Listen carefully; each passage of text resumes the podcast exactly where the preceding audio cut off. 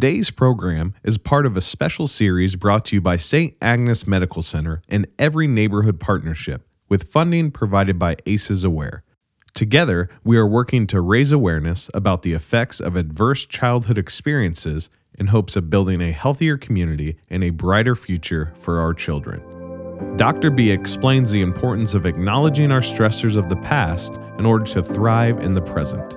Plus, she shares practical tips for coping through challenging times and building greater resiliency so you and your family can enjoy healthier and more fulfilling life. Hi, you're listening to Delusional Optimism with Dr. B. where we explore human resiliency. and learn how people thrive even after adversity. We break down the complexities of the human brain so concepts are simple and relatable. It's fun and empowering to understand how your earliest experiences Influence your relationships today. What makes you tick? Dr. B is a speaker, trainer, and consultant who understands emotions and human development from the inside out. Let's dive into today's episode. Here's Dr. B. Hey everyone, it's Seth Creekmore, co-host here on Delusional Optimism. This is the second part of our Q&A episodes. If you haven't listened to the first one, make sure to head on over there and uh, listen to it. It was a phenomenal conversation. Dr. B brought some really great information and wisdom. So make sure to check out that first part. Uh, the second part is going to be equally as great. I thoroughly enjoyed being a part of it. So, as always, if you're interested in furthering this conversation, feel free to reach out to Dr. B at contact at drbconnections.com. Or if you'd like to know more about her, you can visit her website at drbconnections.com. Let's get into the episode.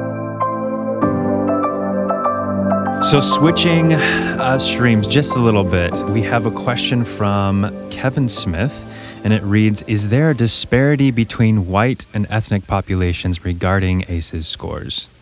we know from the from researching different high risk populations or marginalized communities that they are impacted with more adverse childhood experiences because of systemic racism or discrimination against their particular group which then limits their access to the resources that we have in our world and community.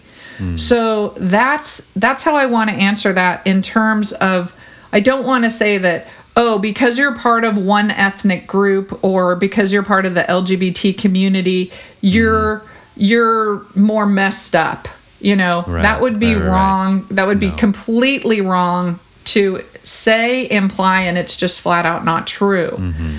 However, dis- there is disparity in different marginalized communities and communities that are discriminated against systemically because of the lack of access and the inability to be included and to get resources. So we have to really pay attention to that and become aware of our own gender, ethnic, racial, LGBTQ biases that are so implicit in us. Some of them are highly explicit. We've been seeing that. Like there's no joke about it. Like, you know, that's that's a thing.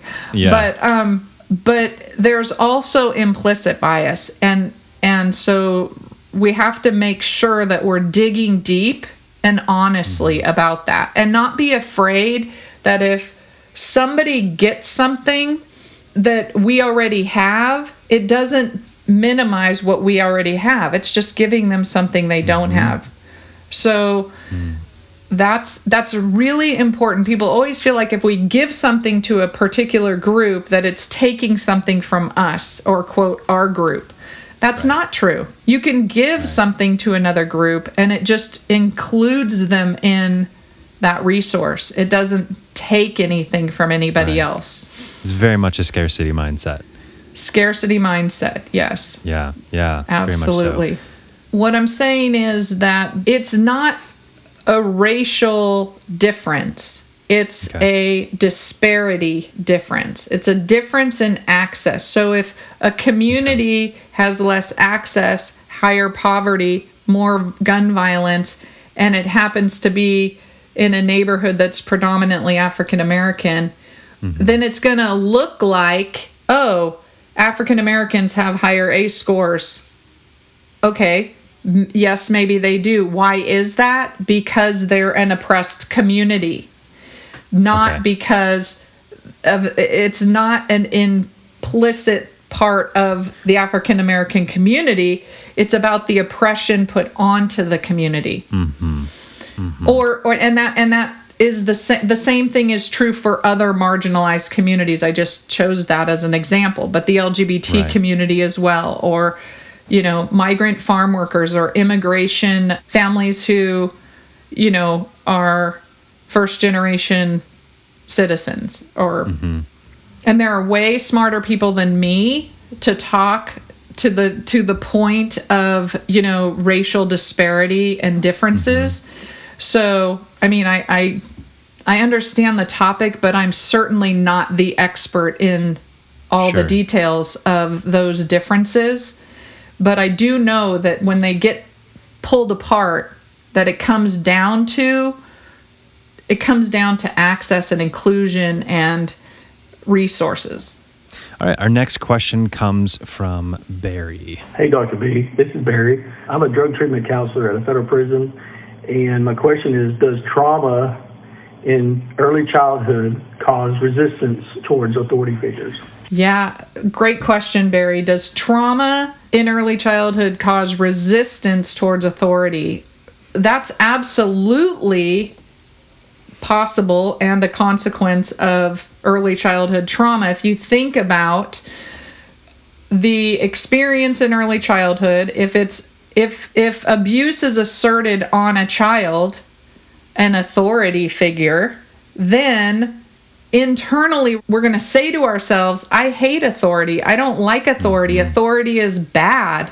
And whether that goes, the younger the child, the less conscious that messaging is. So if it's deeper and it's not in our rational mind, it's in our unconscious mind or our feeling body mind, then we have this unknown, unidentified resistance to authority because of that experience and it carries over into every mm-hmm. authority relationship we have in our lives and especially in a prison system where guess what it's just almost like a re- repetition of the parent child relationship that was potentially abusive Yeah. so there's all it, we we also call those ghosts, ghosts from childhood or ghosts from the past. So where the relationship trauma in in childhood gets carried over and perpetuated in all future relationships, especially mm-hmm. the ones that are similar.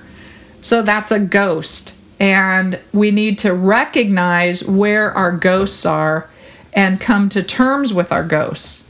So we mm-hmm. don't we don't carry them into all of our other relationships. There's a mm-hmm. saying about your earliest relationships will set the stage for all future relationships. If you have a loving early childhood relationship, likely you can you'll be able to carry that over into your adult relationships. If you have an abusive, chaotic, completely violent or scary, depressing mm. early childhood, guess what? You're going to attract that and you're going to live that out in your adult relationships until you have an opportunity to heal.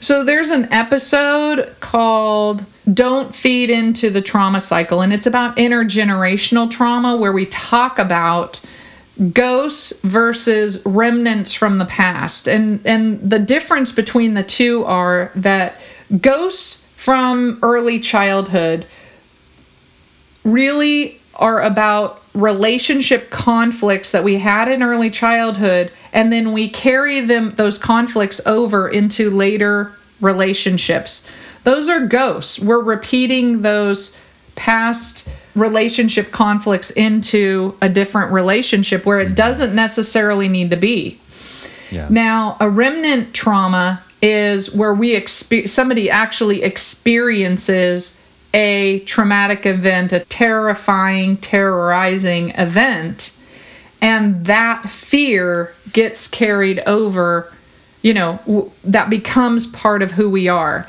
And mm-hmm. that's a remnant of the past. It's like carrying a, a, a piece of the past with you as an experience that you had versus carrying with you sort of a message you got, but you mm-hmm. keep reciting the message in every single situation, whether it applies or not. Yeah. It's not, doesn't always work in every relationship. So that's where we have a lot of room to work with those ghosts mm-hmm. and rewriting our story and our narrative.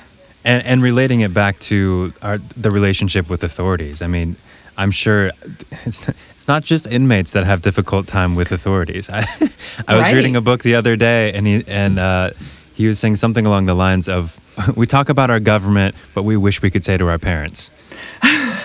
Yeah. Like we just It's- we just put all of our parental Yes. trauma onto government or, or another authority, a church leader or Yep. or whatever, and uh, when it's when it's really something much much closer to home, much closer. Yes, to home. absolutely. And if we think about it like that, yeah, we re- react to the government as if they're our parent. Mm-hmm. And yet, as full blown grown up adults, we are the government. we get to decide. So, really, Yeah. if we stop and think about it, you know, and we took responsibility and take responsibility for our full adulthood. So when we find ourselves shouting at the government or shouting at somebody who is in an authority figure, sometimes it's relevant. Some I'm not saying that mm-hmm. there are not times where it is absolutely appropriate to say, "Whoa, you are completely out of line." Mm-hmm. However, if you find yourself shouting like a teenager at the TV or a teenager at the, you know, whoever authority Yeah. figure, and you might wonder, huh, maybe this is maybe this is a ghost from the past that I need mm-hmm. to revisit and then own my adulthood around. How do mm-hmm. I feel about it and what do I really want my message to be? Cuz this Right. message sounds like a teenager. Right. And both of those things can be equally true at the same time. It can both be a a just, wonderful, loving response, even if it's coming across as aggressive and angry. But there's also just there's that tiny child inside of you that's just like responding out of fear and, Yeah. and, and trying to get something that we think we don't have. Yeah, Yeah. absolutely. Yeah. Yes. Responding out of fear is such a uh, Hmm. common, uh, you know, common way of being. Mm-hmm. And having done my Enneagram kind of on a little micro level and knowing that I'm a fear driven seven, you know, I always think my initial thought to everything is good, bad, totally neutral, fear. you know? so then I have to say, oh, wait, wait, okay, you're okay. Like you're safe, you're fine. Yep. Now what do I want to do? Now what do I want to do with this information? Good, mm-hmm. bad, or neutral? But knowing that about myself, that I have, that I am driven at some level by fear, and we've talked about the fear and excite, you know, I mm-hmm. call it anxiety. You call Yeah. it terror Terracided. terracided. Yes. So excited versus anxiety and Mm-hmm. anxiety combined or terrified versus excited. You know, they live in the same part of the brain. They're best friends. They hang Mm-hmm. out all the time. So you got to go, "Oh yeah, that was so great. I'm scared." it's it's it just Right. is a thing. And Yeah. and knowing that literally gives us permission to be real about it. And then to mm-hmm. say to somebody that loves us or that we love, I'm feeling so excited and I am so scared. Can you just mm-hmm. hold me? Or can Yeah. you just sit with me? And, you know, then we can learn how to ask for what we need when we're in a situation that brings out our fear, mm-hmm. even when it's a good fear. Yeah. Because those of us who are driven like that, that I'm learning even more about, is that it's just our go-to. Right. And and it's it's not going to change. That's not going to mm-hmm. change. So I just have to learn how to own it and ride that wave instead of push back against it. yeah. So- learning that that emotion needs to be in the back seat instead of in the driver's seat. It Right. can it can tell you about different things, can it can inform you on a lot of different levels. But if it's it has control of the steering wheel, it's just not going to go well. No. Um, if I can bring Enneagram into this, just just Sure. just a tad, but it's not like the uh, only a certain uh, only three numbers experience just fear, or three numbers only f- experience anger or or sadness. It's oftentimes the the emotion that we are most familiar with. We will convert like anger. Is, is an uncomfortable emotion for a lot of people, and so it'll often get converted into sadness or into fear Yes. or or joy on some level, um, like happiness, and to you obviously have enough self awareness and tools to be like to just pause, to give it a second, to like what's underneath the thing, underneath the thing, underneath the thing, underneath the thing. And Yeah. that's when we can actually get to something that is a little bit more grounded in our adult self instead of our child self. right. Yeah. Yeah. Yeah. Yeah, I love that. That's so good. And I often say too, you know, mad and sad are best friends. like Mm, yes. when you when you jump out at somebody because you're so mad, it probably when you go on to pause, it's like, Mm. oh my gosh, my feelings were so hurt and I'm actually sad. Yeah. It's not like they they don't live in isolation. They live together. And so we have that and then we go cry. And Yeah. I, think I saw this I do a lot of stuff around micro emotions and you know mm-hmm. universal emotions and so when you recognize you there's seven universal emotions and I always struggle with identifying surprise. And hmm. it's so interesting because I I don't like surprises. Why? They scare me. Hmm. so it's this whole like I've done this whole thing with myself around oh my goodness like I can see fear I can see contempt I can see happy sad mad. Mm-hmm. What's that one I'm missing? What's that one again? Well the one that always is like elusively out there is surprise. Yeah. and why is it always the one that I like leave off the list? Because it feels scary to me.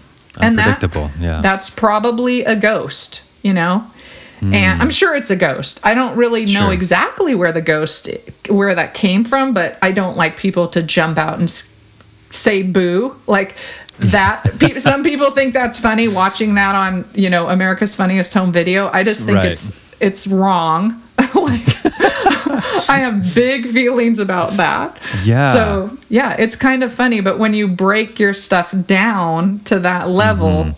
Which one of those micro emotions is the one that's hardest for you to find Mm-hmm. that's probably the one that you are you know you have some ghosts around And that I think that's so useful. Even how we engage our relationships, how we engage politics, even is like the thing that's just like, oh no, that's just wrong. It's like, yeah, there are things that are just wrong for sure, yeah but it's also, I mean, it's something to just be curious about and question. Like, is that just my experience, or is that Right. something objectively horrific and something that needs to be changed? Right. Yeah. Yeah. Yeah. Right, because we we live in the the brain of confirmation bias. So Yes. all we've ever done in our whole lives is just like suck up the things that confirm our own Mm-hmm. reality and what we want to be true. So in the grand scheme of things, we've all like created our own little slushy world of my, I'm right. And the truth is that, yeah, when you have to force in the other facts, it kind of messes up our snow cone. So Nobody we- likes a messy snow cone. no, no. so, but naturally, like in order to feel safe, we like to have confirmation. So we mm-hmm. find it, we put it in its slot, and we close the door, and we're like, okay, I'm done. That's good. I, I can live with mm-hmm. that. And and the same thing with uncertainty. Like we would rather have bad news or pain than just not know. Sitting Right. in uncertainty is so hard for people. When mm-hmm. you know that, then you can say, oh, yeah, sometimes uncertainty is worth the wait. But our natural instinct is to say, no, I'd rather have you just like, you know, punch me, get it over with, because then mm. I'm, then I know what's happening and it's over. And I have a slot for that in my brain mm-hmm. Yeah. instead of oh you might come up and scare me and punch me. that would be horrible. yeah what how would you how would you describe so like i understand what you, what you're saying about in that situation i've had personal experiences and i know people that have experiences where it almost is the opposite like almost sometimes i'd rather just not know mm. because then it's some level of control i can control as long as i don't know that they don't like me then Oh. i can i can still keep some level I, i'm not it's not Okay. confirmed that i Okay. yeah does that Yeah. make sense It does. It's denial. yeah yeah you can say that it's pretty much like the way we just say, oh, yeah, I just don't want to know that. I'm Mm-hmm. not ready to know that. Even though all the bells and whistles are going off, the alarms are saying, yep, you're right. That's right. You're Mm-hmm. like, yeah, no, I'm pretty sure I'm not right. Like, nope. yeah You know, it's, it's the, the until you're ready to actually deal with whatever the relationship is or the experience is that our brain protects us in service of survival and allows us to be capable of denying what's mm-hmm. right there, what's mm-hmm. all spinning around in front of us. yeah And Yeah. so then all of a sudden we say, oh my gosh, how did I ignore that for five years? right Well, I wasn't ready. Yeah. I needed to not know. I didn't have the okay. and that's okay. Yeah. I wasn't ready. I wasn't in a place. I didn't have the resources. Whatever it is, it's all Mm-hmm. okay. I couldn't know until the time that I did know. yeah So- yeah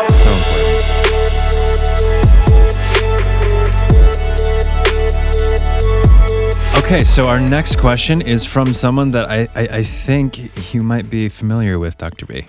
My name is Lisa, and I'm an advocate for children in foster care. And I'm wondering what should foster parents or resource parents know about ACEs, especially around LGBTQ kids that are coming from group homes or other environments? But what, what would be a great thing to for a foster family to know about ACEs? Oh, that's a great question. And yes, I do recognize that voice because that's my wife. So, Yes. and she is an advocate for uh, court appointed special advocate for foster youth in California. So, she supports foster youth while they're in care. So, she kind of is that main touch point, which is so important for kids Mm-hmm. when they're away from their families, regardless of why. What is important for foster families to know about ACEs, especially with the LGBTQ youth population or child population? Well, one is that if they're going to be a foster parent and take a child into their home, they need to be aware of their feelings around the LGBTQ community, period. Because right off the bat, if a child comes into their home who identifies as something other than heterosexual, then they need to be able to be a foster or a supportive parent to that child, a substitute parent for that child while that child is in their care. I feel so strongly about this. We struggle with families taking in foster children with the idea that we're they're the family who's perfect to change them into something else. And that is not a thing. That's So not advisable. No. not advisable and highly unkind. Mm, it's mm-hmm. unkind because the messaging behind that says it doesn't matter who you are, it matters who I want you to be. Mm-hmm. And you don't matter because only what I think matters. And there's a woman named Dr. Love who wrote a book called We Want to Do More Than Survive, and it's actually about racial disparity and inequity. However, it's relevant to all situations like this, and she uses a word that I I mean, I love it, but it's painful. It's called spirit murdering. Oh, and wow. it's a powerful word and hmm. it's a gr- this is a, a great book if you know I want to plug this book. But spirit murdering is when you don't allow the spirit to live inside the child or the person and let them be who they are. You're murdering their spirit. Whether they live around you or not, hmm. they aren't living. And it's it it really when she said that word for the first time I just kind of got tingles and thought hmm. this is this is not okay. And it's not okay for anyone. And we need to be aware of our impact on other people's spirit or soul or emotional body because actually that's more harmful in the long run than stabbing somebody with a knife or Yeah. potentially even shooting them with a gun, you mm-hmm. know, in an un- non deadly way, you know, mm-hmm. in the leg or something. Those kinds of wounds heal and they're visible and get addressed. The emotional wounds that people say, you know, everything about you is wrong and bad because you love somebody who's the same gender, then gets wired in and and makes people feel like they don't matter and they can't matter if they're their whole self. So I would say to foster parents, if you're going to be a foster parent, you got to do your work. That's the first thing. And secondly, the organizations and the systems that pay foster parents need to do their work mm-hmm. because it's their job to be the overseers of substitute parents. And if they can't do that job, they should not be in that business. Yeah. Wow. So, and we all need to call that out because children, especially LGBTQ children, die of suicide at a rate that is not only skyrocketing right now, but it is so much higher than the general population of hmm. children. So, we this is a life and death issue. 8 out of 10 transgender youth will attempt or complete suicide in their adolescence. So that number is just beyond yeah. comprehensible. So That is not okay. no. And so if a child is pulled from a home because their family can't deal with their sexual orientation or gender identity and then they get placed with a substitute family who is just a replication of that, hmm. how is that any different? We're better off leaving them with the family that has the relationship with them rather than putting them with a new family who has the Wow. same issues and don't have a relationship. That's it. We're double, Yeah. it's dual trauma or multiple trauma. right. So when you Huh. take a child, when you take a child from their parent, you are causing an adverse childhood experience. That is Mm-hmm. one ACE, period. So if you're going to do that, you damn well better have a good reason and know what you're doing. Yeah. I just want to touch on something real quick. I've heard you talk about reverse engineering foster care. Can you speak a little bit on that and how that relates to ACEs? We have a system of removing children from their families and placing them in foster or substitute care. And I think that systemically we know that there's racism within the system and, and there's discrimination within the system. And so that causes children of minority groups and marginalized communities to be removed at a higher rate than white children. Hmm. So that right in and of itself speaks to implicit and explicit bias. But when we reverse engineer foster care, and I love saying reverse engineering, so maybe that's why. Um, but reverse en- Why? wait, wait. Is this just like a phonetic thing? I don't know. I like saying I um, just like saying it. reverse engineering. It sounds so um, cool. It's like let's just flip foster care on its head, and I kind of want to flip a lot of systems on their head and reverse engineer them backwards so they do what they're supposed to do rather than what Yeah. they actually do. So as foster care stands, it instantly causes an ACE. So right off the bat, you're Wow. in an abusive family, you need to be removed. We're going to create an institutionalized adverse childhood experience of one by removing you from your family. It doesn't mm-hmm. matter. You still love your family. Now you've got another ace. Reverse engineering is if parents back to intergenerational trauma, we just repeat cycles of trauma when we don't deal with them. Mm-hmm. So if if instead of taking a child and putting them into a substitute family, we take a professional parenting person, parent, and give them the job of living with the family with the children in the home. Mm-hmm. And we create foster parents who actually live with the whole family and work on the entire system and re reorganize. I mean, this requires a higher level of of training, experience, security even maybe. However, a lot of times when people act out violently towards children or others, it's because they're scared like a child. When we put an mm-hmm. authority figure in a parent who's professional parent into that home, parents want to be stable with their children. Nobody wants their children to be okay more than their parent, even the abusive parent. So mm-hmm. we ha- they they abuse their children because it's what was done to them and it's because they're so terrified that what they did will then happen to their children or who they mm-hmm. became. So when we put an adult a reverse en- we reverse engineer it. We throw the professional into the family hmm. and work on the family in the environment.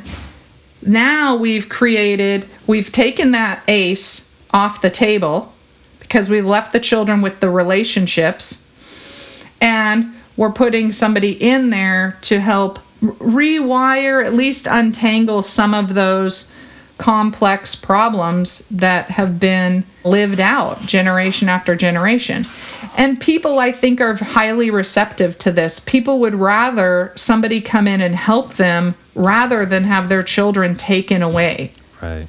so we need to really look at a lot of things from that backwards, you know, reverse engineering model. Yeah. It kind of reminds me on on somewhat of a personal level of taking just taking something out of context or just taking it getting getting rid of the problem instead of dealing with the problem.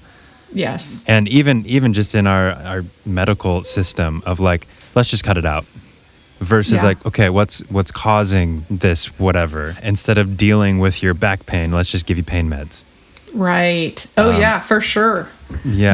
The the co- the symptom versus the root cause. right. Right. So we we we yeah, that's absolutely and it speaks so nicely to ACEs because the root causes are ACEs, mm-hmm. adverse childhood experiences. And there aren't just because the screening has 10, there's actually lots and lots and lots of mm-hmm. things that fall into those categories that are traumatic, you know, that can fall into the definition of trauma that lead to the symptoms of pain, anxiety, depression, risky behavior that ends up in a car accident or jump off a, you know, ramp on a bike and get a concussion or all kinds of things that happen. So, yeah, if we start, if we're willing to take the time, it comes down. We are a fast moving country. We Yeah. need to slow it down. And maybe this is one of the gems of COVID is Yep. that it's telling us, hey, you're on your warp speed is over. You need to slow down. Spend some more time with your kids because at first you hated it, but now you kind of mm-hmm. like it and you don't want to go back to work because you're going to miss your kids because you found out how kind of cool they are.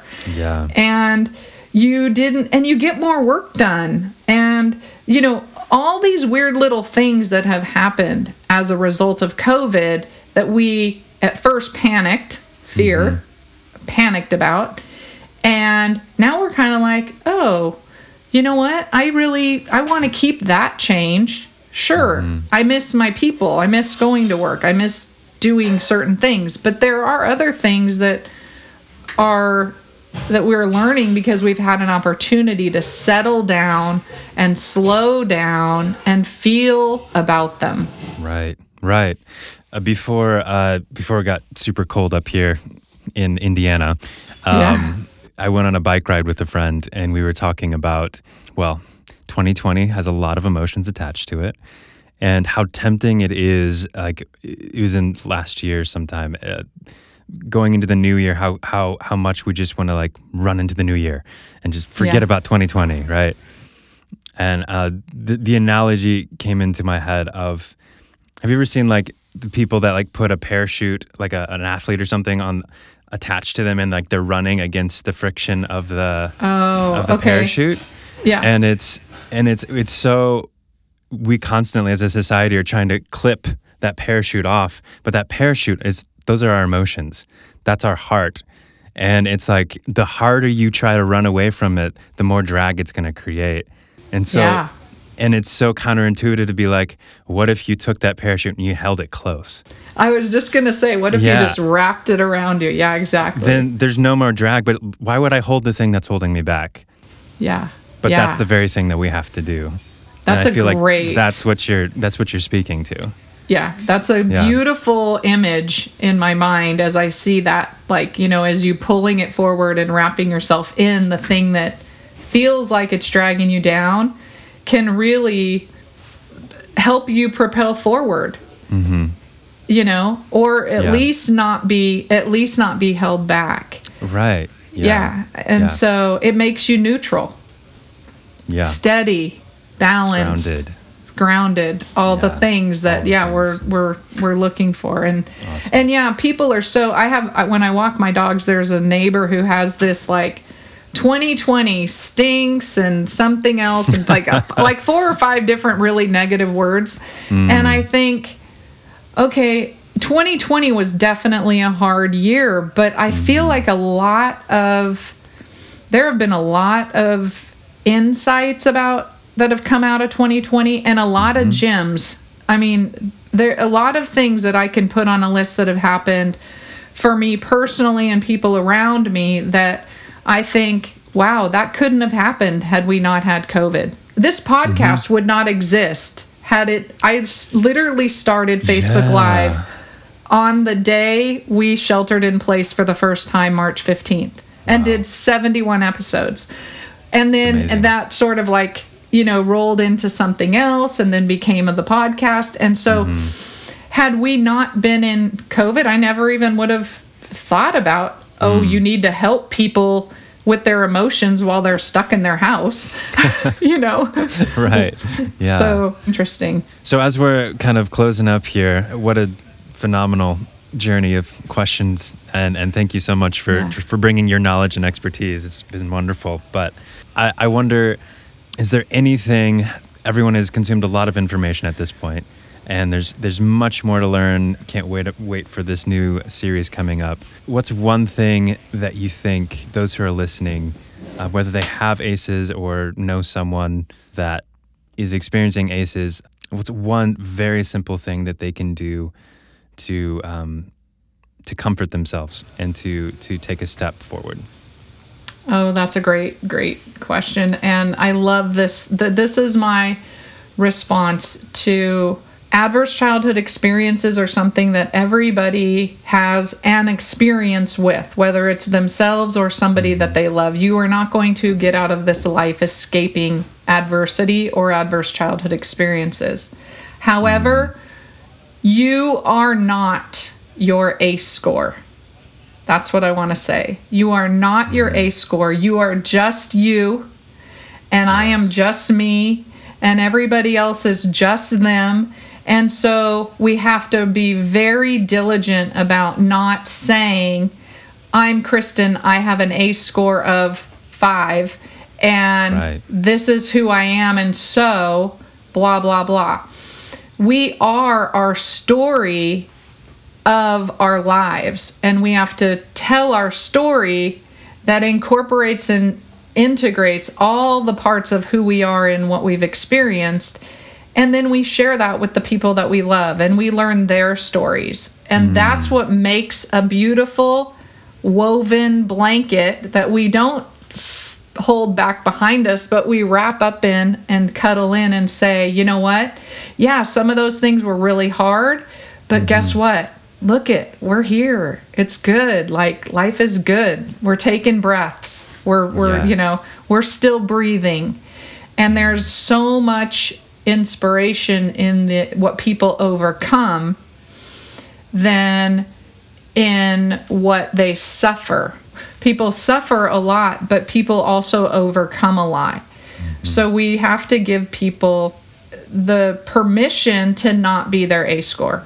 You're mm. you're allowed to be who you are and it's not really your A score cuz so many other things play into that. That's not that simple even though we've kind of pared it down to that. That is the deep wisdom of delusional optimism. Yeah. Thank That you. is, Yeah. yes, yes, very much Yeah. so. Dr. B, thank you so much. Thank you, Seth. It's been great, great to have you as a co host. I look forward to more time with you and. Yes.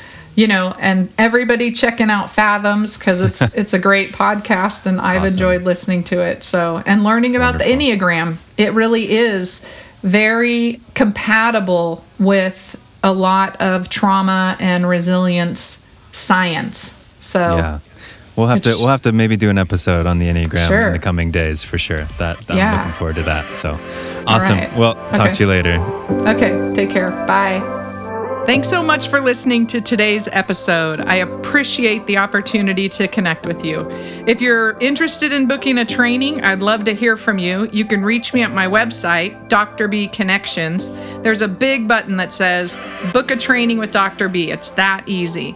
If this show has been beneficial for you, please share it with your friends and family. Spreading the word about the show helps us grow our audience and helps continue to change the world together. Again, thanks so much for listening to Delusional Optimism. Now, go leave a life print. Thank you for listening to this special episode of Delusional Optimism brought to you by St. Agnes Medical Center and Every Neighborhood Partnership. We hope you're encouraged by Dr. B's message and find her tips helpful for managing life stressors and building a more resilient self. For more episodes in this special series, please visit St. Agnes Medical Center's website at www.samc.com. This episode is produced and published by the editing team at Truthwork Media. Truthwork Media is a full fledged podcasting and social media agency located in South Bend, Indiana, with clients all around the world. For more information, visit them at truthworkmedia.com.